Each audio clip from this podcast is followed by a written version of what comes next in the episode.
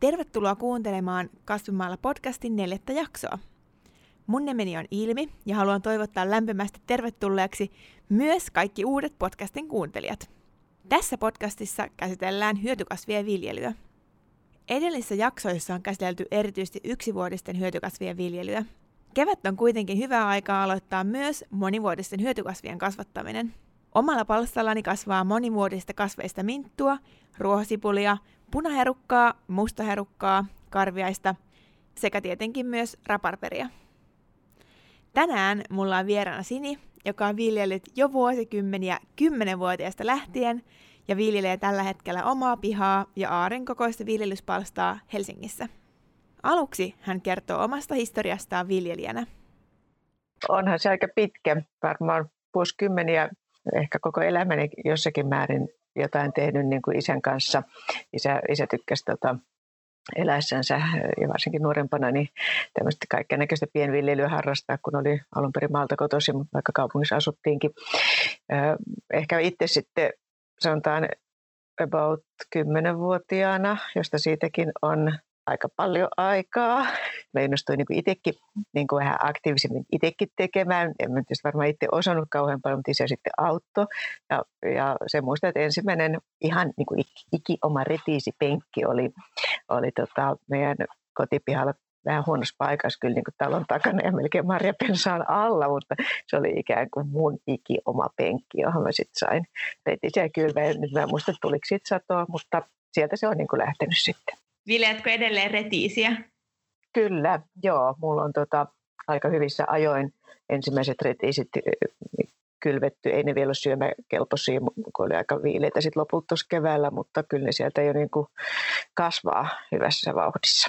Missä viljelet tällä hetkellä? Että onko se palsta vai kotipiha vai mökki vai mikä? Tällä hetkellä on niin kuin sekä kotipiha että sitten mulla on on tuota työnantajaltani vuokrattuna aarin kokoinen viljelysplantti Helsingissä, niin tuota, siellä sitten myös viljelen, vaikka Espoossa asustelen. Meillä on tänään aiheena monivuotisten vihannesten viljely. Lähtisin ehkä sillä käyntiin, että mitä monivuotisia vihanneksia itse asiassa voi viljellä ja mikä on kaikista helpointa? No ihan kaikista helpointa on suosia sellaisia tuota, villivihanneksia, jotka luontaisesti kasvaa ja antaa niiden sitten tietyillä alueilla eh, hienosti rehottaa. Se on kaikista helpointa. Ja silleen voi tehdä niin sanotusti myös vihollisesta ystävän. Että esimerkiksi toi vuohenputki oli semmoinen, että mä pitkään pidin sitä niin kuin rasitteena ja ikävänä ja ties minä. Ja oikeastaan vasta nyt ihan siis vuosi tai kaksi sitten. Sitten mä yhtäkkiä huomasin, että hei, että tästä vihollisesta voi tehdä ystävän.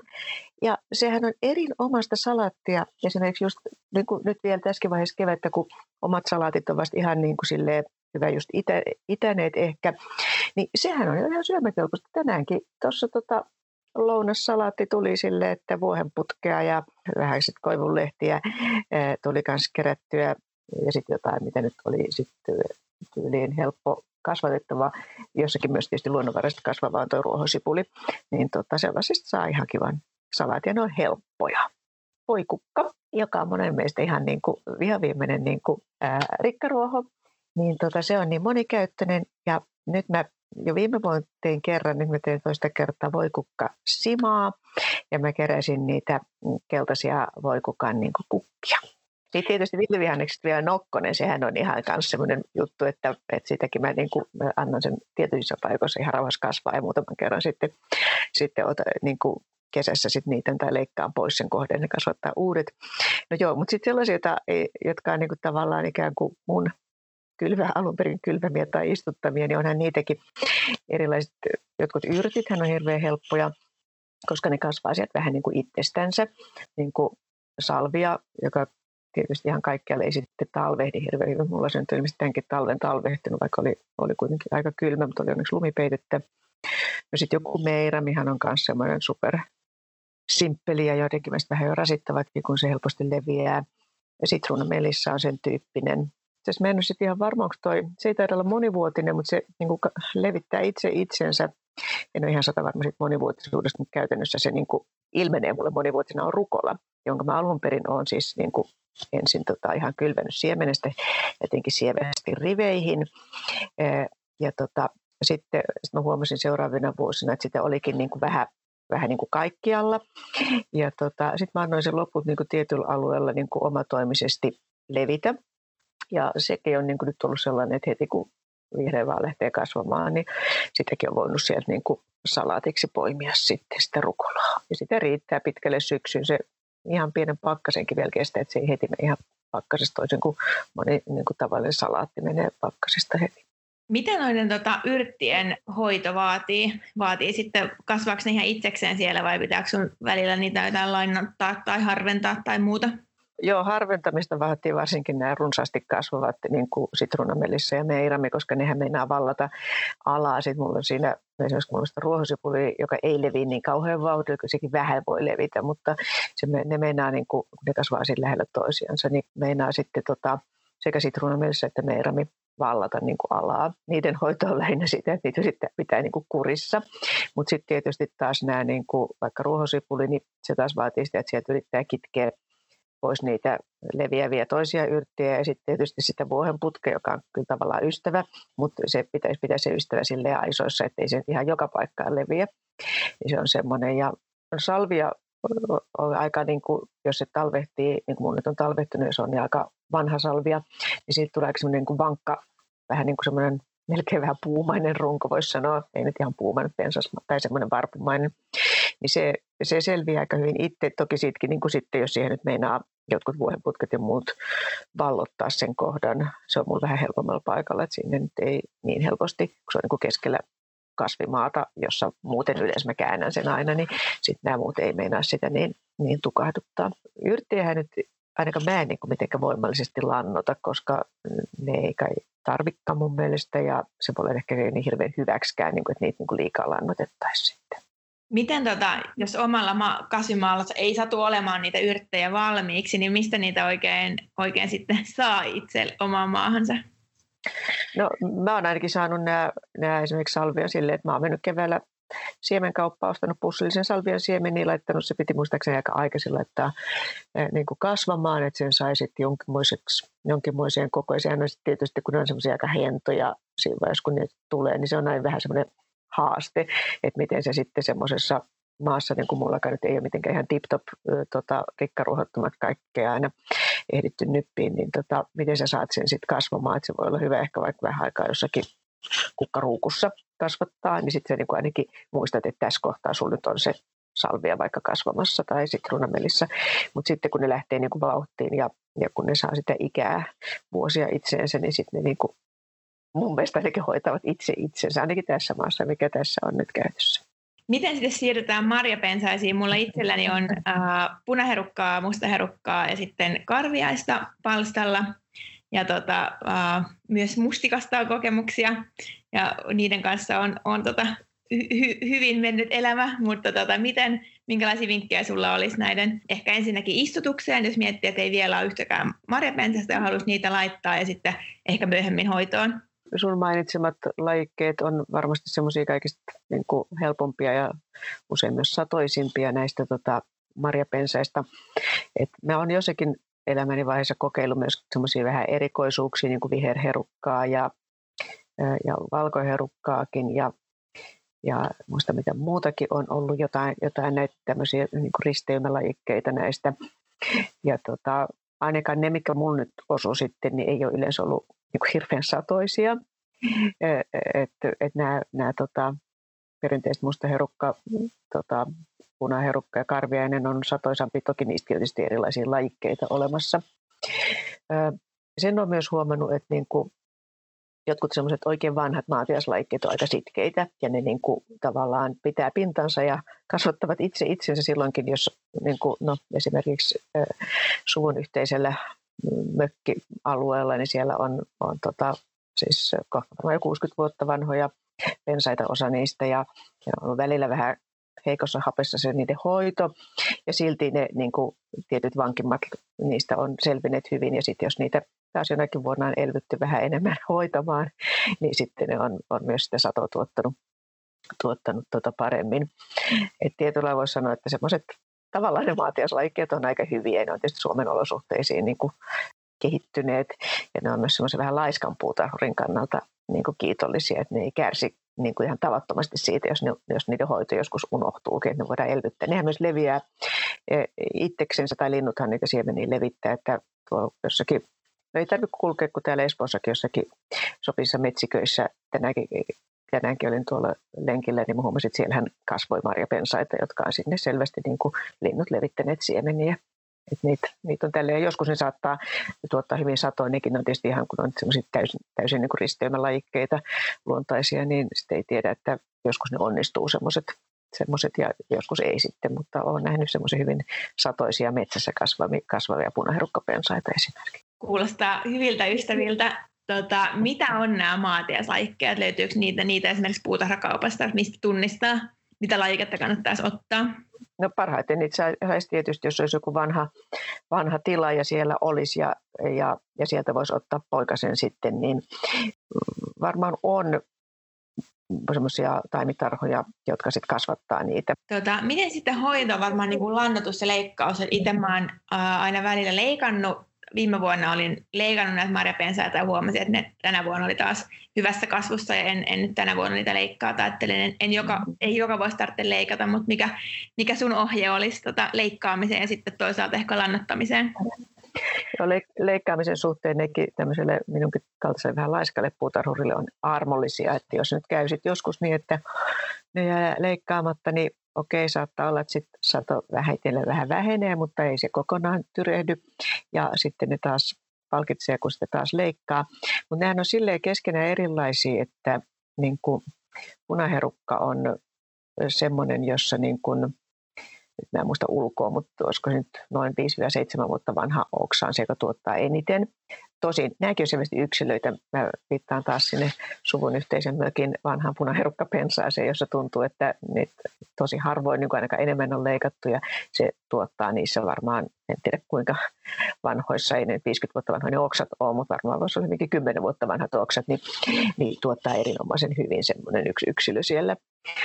Mutta keskimäärin kai se on noin niin 5-7 vuotta muistaakseni, mikä sanotaan punaherukan niin kuin, niin kuin parhaaksi satojiaksi oksassa. Ja mustaherukassa on vähän lyhyempi, se on kai semmoinen 3-4 vuotta, josta sanotaan, että se olisi se kaikista satoisin. Mutta että kuka niihin nyt merkkaa sitten joka vuosi, että, tämä oli ensimmäisen vuoden oksa ja, tämä on nyt kaksivuotias, että se on vähän semmoista niin kuin arvuukauppaa sitten. Ehkä sitten kyllä se huomaakin silleen, että jos se oksa tuottaa vaan sinne niin kuin latvatypykkäänsä jotakin lehtiä ja, ja tota, marjoja, niin silloin se on todennäköisesti aika vanha tai aika siitä tuottoisa, niin ehkä se kannattaa sitten leikata.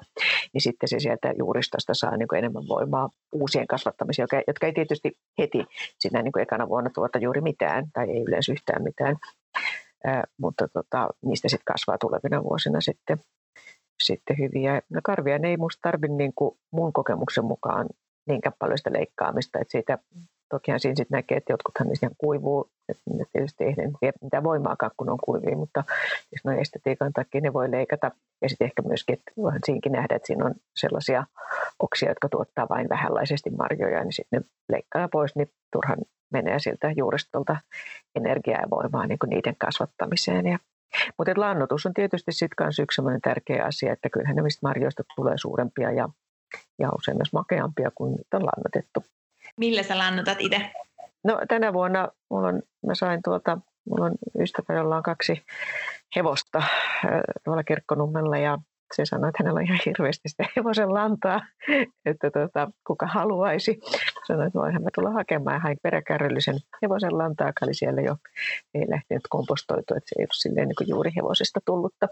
Ja tuota, sitä mä nyt tänä vuonna levitin ja jonnekin aikaisempanakin vuonna on jostakin muualta saanut tai joskus ostanut. Nyt mä sain ihan ilmaiseksi koko kuormallisen sitä, sitä lantaa. Sehän ei haise, että se on sikäli, sikäli hyvää hommaa. No sitten tietysti kyllähän niitä siis jotain kanan kakkaa myydään ja onhan toki tietysti väkilannoitteitakin ja niitähän on sitten niin kuin sille kehitetty esimerkiksi niin kuin vaikka marjapensaille niin kuin erityisesti sopivia ja sitten juureksille erilaisia, että valinta arvovalinta, joskus myös kukkarovalinta, että kumpaa käyttää, että on se totta, että väkilannoitteethan on halvempia kuin, kuin tota, nämä luonnonlannoitteet kaupasta ostettuna. Jos ei satu ole tämmöistä hevosystävää, joka antaa se kuorman sulle ilmaiseksi. Se on mahtavaa. Sulla on sekä hevosystäviä että näitä kasviystäviä. Näin on, joo. Mä voin sanoa tuon marjapensaisen yhden tärkeän jutun, että jos ihminen haluaa niitä niin kuin tavallaan itsellensä, niin esimerkiksi mustaherukkaahan on tosi helppo levit, siis lisätä sillä lailla. Se tuottaa itsestäänkin semmoisia lisäpikkupoikasia, mutta se voi myös laittaa tuottamaan niin, että jonkun sen oksan laittaa sille maata myöten ja multaa päälle, niin kasvaa seuraavana vuonna se on kasvattanut juuret itsellensä siihen, se pikkupensas. Ja se on sitten niinku tavallaan kloonattu kopio siitä alkuperäisestä, että jos se on ollut hyvin marjaa tuottava, niin silleen sä voit saada niinku kloonattua lainausmerkeissä, eli sitä samaa niin kuin geeniperimää olla, or, olevan tota, tuottoisen mustaherukan itsellesi niin kuin jonkun kaverin tai sukulaisen pihalta. Punaherukka, näin on ihan varma, se musta vähän heikommin sillä lailla tuottaa, mutta se tekee kyllä myös semmoisia niin omatoimisesti semmoisia niin leviämispoikasia, joista joita voisit kaivaa sieltä ja saada ikään kuin sitä samaa hyvää punaherukkaa itsellensä. Tämä on semmoinen hyvä vinkki, että kun on joku kaveri tai sukulainen, jolla on tuottosa pensas, niin kysyy, että saisiko siltä siitä kloonin. Nämä aluskasvillisuus, helpostihan siihen alkaa kasvamaan jotain toista kasvia siihen juurille, mm. niin oletko sä sitä niin kuin nyhtänyt pois, tai joskus nehän voi olla sellaisia aika vahvojakin juuri, juuri tota paakkuja, sitten mm. tietenkin se on vaikeaa sieltä juuriltaan lähteä niitä ruohoja kaivelemaan, miten sä oot siihen suhtautunut?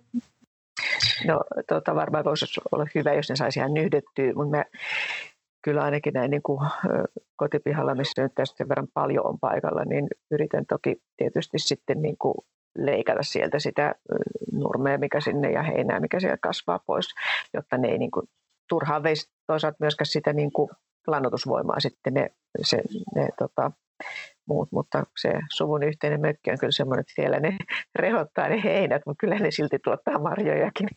Tietojeni mukaan sulla on myös näitä viiniköynnöksiä, Kyllä, Ää, joo. Tota, mites, mites niiden kasvatus sujuu täällä Suomen kylmyydessä? No ne, siis nehän vaatii semmoisen niin lämpimän paikan, eli joku lämmin seinusta, tai vaikka nyt ihan kiinni seinässä, mutta toinen on kiinni seinässä ja erittäin lämpimällä paikalla. Ja sitten toinen äh, on tuossa niin eteläpuolella taloa, niin kuin semmoisella kasvin, kasvimaan kohdalla, joka ei ole kyllä ihan kiinni seinässä, mutta semmoinen pari metrin päässä seinästä. Et lämpimän paikan ne vaatii. Tiedän toki, mulla on esimerkiksi yksi ystävä, joka tuolla, jolla on mökki Hämeessä, ja se on siellä saanut ihan niin kuin pellolla kasvamaan näitä tota, viiniköynnöksiensä.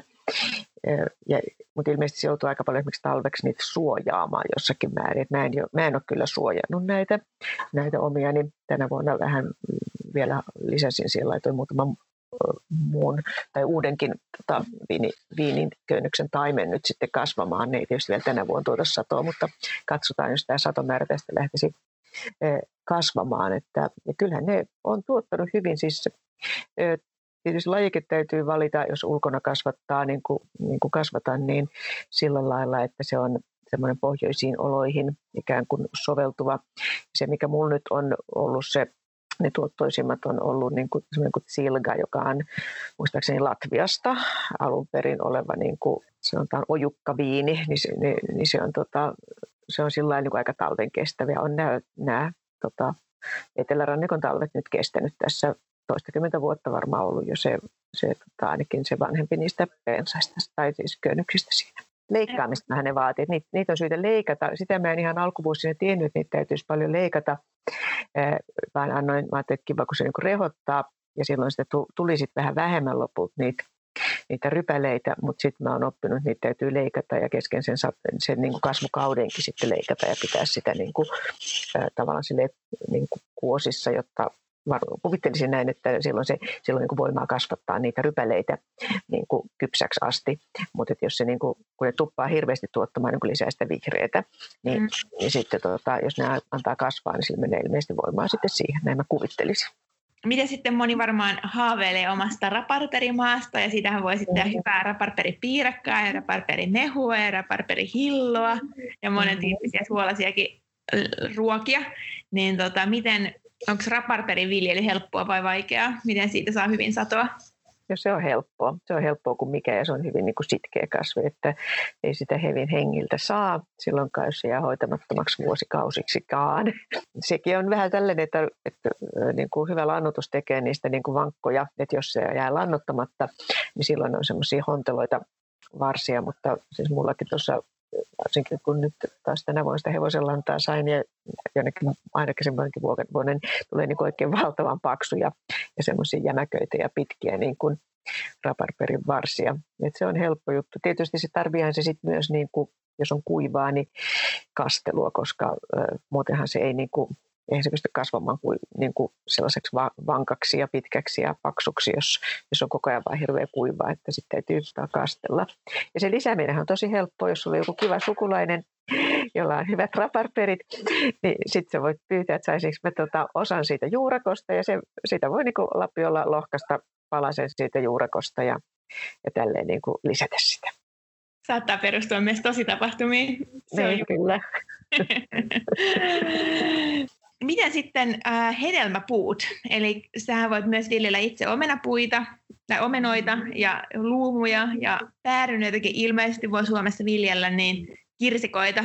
Niin miten, miten näiden viljely onnistuu? Joo, noita kaikki mulla on ollut ja on itse asiassa tälläkin hetkellä. Päärynä tosiaan sille, että joskus saattaa tulla ja kirsikka ja luumu, että saattaa tulla joskus sellainen talvi, joka saattaa viedä niitä, että kaikkien niiden kohdalla on joskus käynyt niin, että talvi on ne vienyt. Tosin mä luulen, että vei kerran varmaan jotkut sitikanit, jotka se juuret söi, mutta, tota, mutta että omenapuuthan on sitkeitä ja, ja tota, useimmat lajikkeet varmaan, joita ihan taimitarhoissa myydään, on sillä sitkeitä, että ne, ne kyllä kestää Suomen talvet.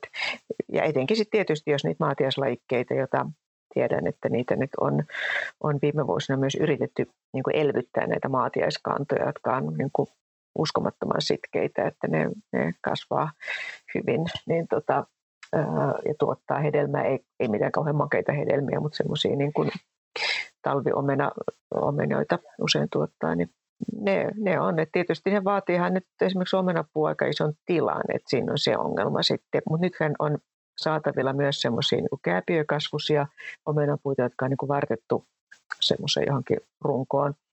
En osaa sanoa mihin runkoon, joka, joka ei sitten niin kasva isoksi.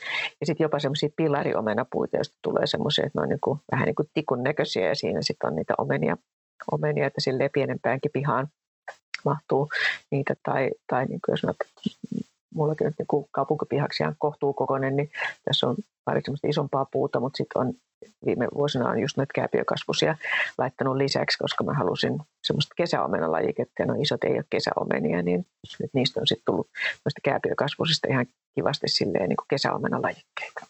Ja kesäomenalajike tarkoittaa, että se tuottaa satoa kesällä? Niin, niin kuin elokuussa, joo, niin kuin toiset, ja, ja ne on samalla sitten syötäviä. Että sittenhän nämä niin kuin esimerkiksi talviomenan lajike totta kai ei se talvella, se ei talvella poimita, vaan se poimitaan niin kuin syksyllä tai niin kuin alkusyksystä ennen pakkasia. Tai jotkut kestää kyllä vähän pakkastakin, eh, mutta se, se oikeastaan pitäisi säilyttää sit muutaman kuukauden, sitten siihen kehittyy semmoinen makeus ja aromi. Että se on niin kuin se niiden ero ja syysomena on sitten näiden niin kuin kompromissi siitä väliltä. Mitä lajikkeita sulla on itsellä? Öö, mä luulen, että noin vanhat puut on Bergius, jos mä oikein muistan. Ja tota, Noita kääpiöomenoita, omenalajikkeita, mä, joita mä tässä viime vuosina olen ihan siis muutaman vuoden aikana hommannut, jotka on sitten aika pian ruvennut jo tuottaa satoa, niin siinä on esimerkiksi se valkea kuulas, joka on semmoinen kans niin kuin sinänsä hyvin vanha suomalainen lajike, mutta sitä kun ei tässä ole ollut aikaisemmin noita kesäomenalajikkeita, niin semmoisen nyt ainakin siihen laitoin. Kaneliomenahan on myös semmoinen aika tunnettu ja, ja Suomessa paljon viljelty. Sitä mulla ei ole, mutta tota, sehän on sellainen, että ensinnäkin se, se vaatii kai aika pitkän ajan ennen kuin se siis monta vuotta ennen kuin se rupeaa tuottaa oikein kunnolla satoa, mutta sitten kun se rupeaa tuottaa, se saattaa tuottaa äärimmäisen runsaasti sitä satoa. Tota, miten näiden hedelmänpuiden kanssa, niin oletko niitä leikannut tai sitten lannottanut, lannottanut kasvukaudella? Pyrkimys on yrittää leikata niitä. Joskus käy niin, että ei, ei tota, sitä sitten oikein ehdi, ehdi leikata, Ää, mutta kumma kyllä ne selviää niistä. Tässä nyt välillä on katsellut naapurin puuta, jota ei ole leikattu ollenkaan. Se tuottaa erinomaisen hyvin, hyvää satoa. Se on itse asiassa toi sama Bergius.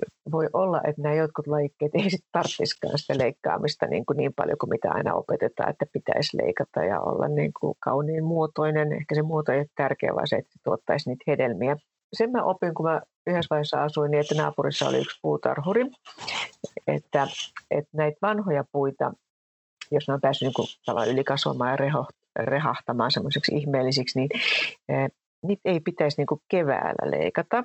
Vaikka joskus sanoo, että pitää helmikuussa leikata niin kuin, ne, tota, omenapuut, mutta ei ollenkaan keväällä, vaan niin kuin alkukesästä, että juhannukseen ehkä kuitenkin juhannukseen mennessä olisi suositus, niin kuin, että siinä kesäkuussa ennen juhannusta leikkaisi, koska jos niitä leikkaa keväällä, niin sitten ne kasvattaa niitä niin, niin sanottuja vesiversoja, eli semmoisia uusia versoja ihan niin kuin holtittoman määrän. Ja sen jälkeen sen niin kuin hoitaminen, että sen saisi jollakin lailla niin kuin mallikkaaksi sen puun, että se ei vaan niitä ylöspäin ää, tota, sojottavia uusia versoja tuota, niin sitten se vaatii sit pidempää työtä. Että tämä on yksi sellainen vinkki, että kun, jos ne ja kun tota, ne on jäänyt kevään leikkaamatta, niin se voi olla ihan hyvä.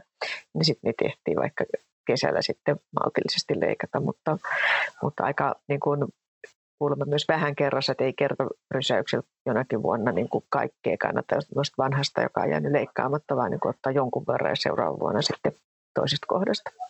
Ja sitten se pysyy tälleen mallikkaasti. Noita uudempia mä oon nyt yrittänyt sitten vähän vähän niin kuin harkitummin tai siis niin kuin tieteellisemmin leikata, tai en tiedä, onko se tieteellistä, mutta kuitenkin silleen niin kuin oikea oppisemmin, että olen yrittänyt niitä, niitä sitten tosiaan kevään, kevään puolella leikata, leikata silleen, että ylöspäin sojottavat pois ja sitten niin kuin sisäänpäin kasvavat pois ja ristikkään menevät pois. Loppuun on vielä pari kysymystä, mutta ennen kuin mennään niihin, niin onko jotain, mitä haluaisit kertoa vielä näiden monivuotisten vihannesten viljelystä, mikä olisi jäänyt vielä sanomatta? Ja sen voi sanoa, että myös semmoista kuin esimerkiksi karhun vattua voi viljellä, mutta siinä voi käydä niin köpelössä, niin kuin mulla nyt on käynyt, että viime talvesta toi ei nyt sitten selvinnytkään, se tuotti ihan valtavasti noita, niitä marjoja viime vuonna. Ja tota, mä tietysti elettelin toivoa, että tänäkin vuonna saataisiin nyt ei näytä kyllä hyvältä, mutta just kattelin sen sitä, niin kuin, sitä niin kuin, mistä lähtee maasta kasvamaan, niin kyllä se nyt kuitenkin rupeaa tänä vuonna tuottaa sieltä myös uutta versoa, mutta nehän vasta toisen vuoden versot tuottaa sitten marjoja, että mä sitten ehkä ensi vuonna saan kuitenkin taas karhuvattua. Se on, se on vähän niin kuin arkalaike Suomen leveysvyöhykkeelle täällä etelärannikollakin, mutta kyllähän se on aivan ihana. Mikä on sun paras tämmöinen viljely- tai kasvimaa onnistuminen, mikä on näiden vuosikymmenien aikana tapahtunut? Mistä olet kaikista eniten ylpeä? Jotenkin mä ilahduin, kun viime vuonna äh, viljelyspalstalla, niin äh, ekaa kertaa kokeilin härkäpapua, joka on tämmöinen vähän ehkä trendikäskin lajike, ja tota, vaikka se on siis ihan vanha maatiaslajike Suomessa, niin tota, se kasvoi erinomaisesti. Mä sain valtavat määrät härkäpapua, jota sitten tietysti se oli se kova työ sitten syksyllä, kun sitä piti, piti sitten saada niin kuin vähän höyrytettyä ja, ja, ja sitten pakastettua, että sitä syötiin niin kuin pitkälle kevääseen asti niitä härkäpapuja. Mitä teit härkäpavusta? No ihan siis sellaista niin tyylivokkiin sitä ja olisiko sitten joskus johonkin keittoon ja tällä lailla, että en mä sitten mitään tämmöistä niin varsinaisia härkisruokia kehittänyt, vaan ihan käytin niitä niin kuin papuja papuina. Okei, okay. ei löydy vielä kaup- kaupan, kaupan hyllyltä sinin ei, tuotteita. Joo, ei, mutta en tiedä, ehkä jatkossa tänä vuonna mä kylpin jo sinne viljelyspastalle niin huomattavan paljon enemmän kuin viime vuonna sitä härkäpapua, koska se onnistui niin hyvin. Oot aika monta vuosikymmentä viljely ja kuulostaa siltä, että edelleen käytät siihen aikaa ja tulee uusiakin lajikkeita, niin mikä siinä viehättää? No, siis no varmaan se ylipäätänsä on se semmoinen niin kuin, sen, niin kuin tavallaan luonnon kasvun, tai siinä ei kaikki ihan pelkästään niin kuin ihan tämmöistä villiluonnon kasvua, mutta kuitenkin on luontoahan sekin on sitä viljellään, niin sen seuraaminen, se on semmoinen niin kuin ihme juttu tietyllä lailla. Ja, ja kyllä mä huomaan itse myös, että tuommoinen, jos siellä metsissä kulkeminenkin on rauhoittavaa, niin kyllä myös toi niin kuin, omalla pihalla ja, ja kasvi- ja viljelyspalstallakin oleminen on tietynlaista semmoista rauhoittavaa, ellei joku stressivaihe, että täytyy nyt saada käännettyä se joku ihmeen savimaa siellä viljelyspalstalla. Se voi olla vähän niin kuin stressaavaakin, mutta noin muuten se on ihan semmoinen niin kuin rentouttava, rauhoittava kokemus. Ja samalla siinä on ulkona ja kuulee lintujen laule, laulamista mustarastassa keväisen laulelee innokkaasti ja kaikkea tämmöistä. Se on, se on sillä hienoa ollut erityisesti, erityisesti näin tota, korona-etäaikaan. Joo, Joo, Joo ja sitten viljelyspalstat ehkä voi sanoa senkin, että kun korona-aikana ei muuten ihmisiä tapaa, niin siellä kuitenkin sit kun näkee niitä viljelyspalsta naapureita ja siellä turvavälein eh, huudellaan toisille, niin sekin on ollut ihan, ihan merkittävä asia sinänsä. Ja sehän on myös erinomainen e, tekemisehdotus. Mä oon ajatellut, ajatellut ainakin pyytää monia ystäviä kasvimaalle hengailemaan, eli käytännössä myös siis äh, kitkemään rikkaruohoja, koska aina apukädet on tervetulleita. No sä oot onnekas, jos sulla on sellaisia kavereita, jotka suostuvat tulemaan rikkaruohoja kitkemään. Epäilen, että on. Mä yritän markkinoida sen tämmöisenä rentouttavana. Joo, teet joku podcastin siitä. Joo. Näin kertoi siis Sini. Mitä tykkäsit Kasvimaalla podcastista? Mitä aihetta toivoisit käsiteltäväksi seuraavissa jaksoissa? Voit lähettää palautetta osoitteeseen ilmi.salminen at gmail.com. Ensi kertaan!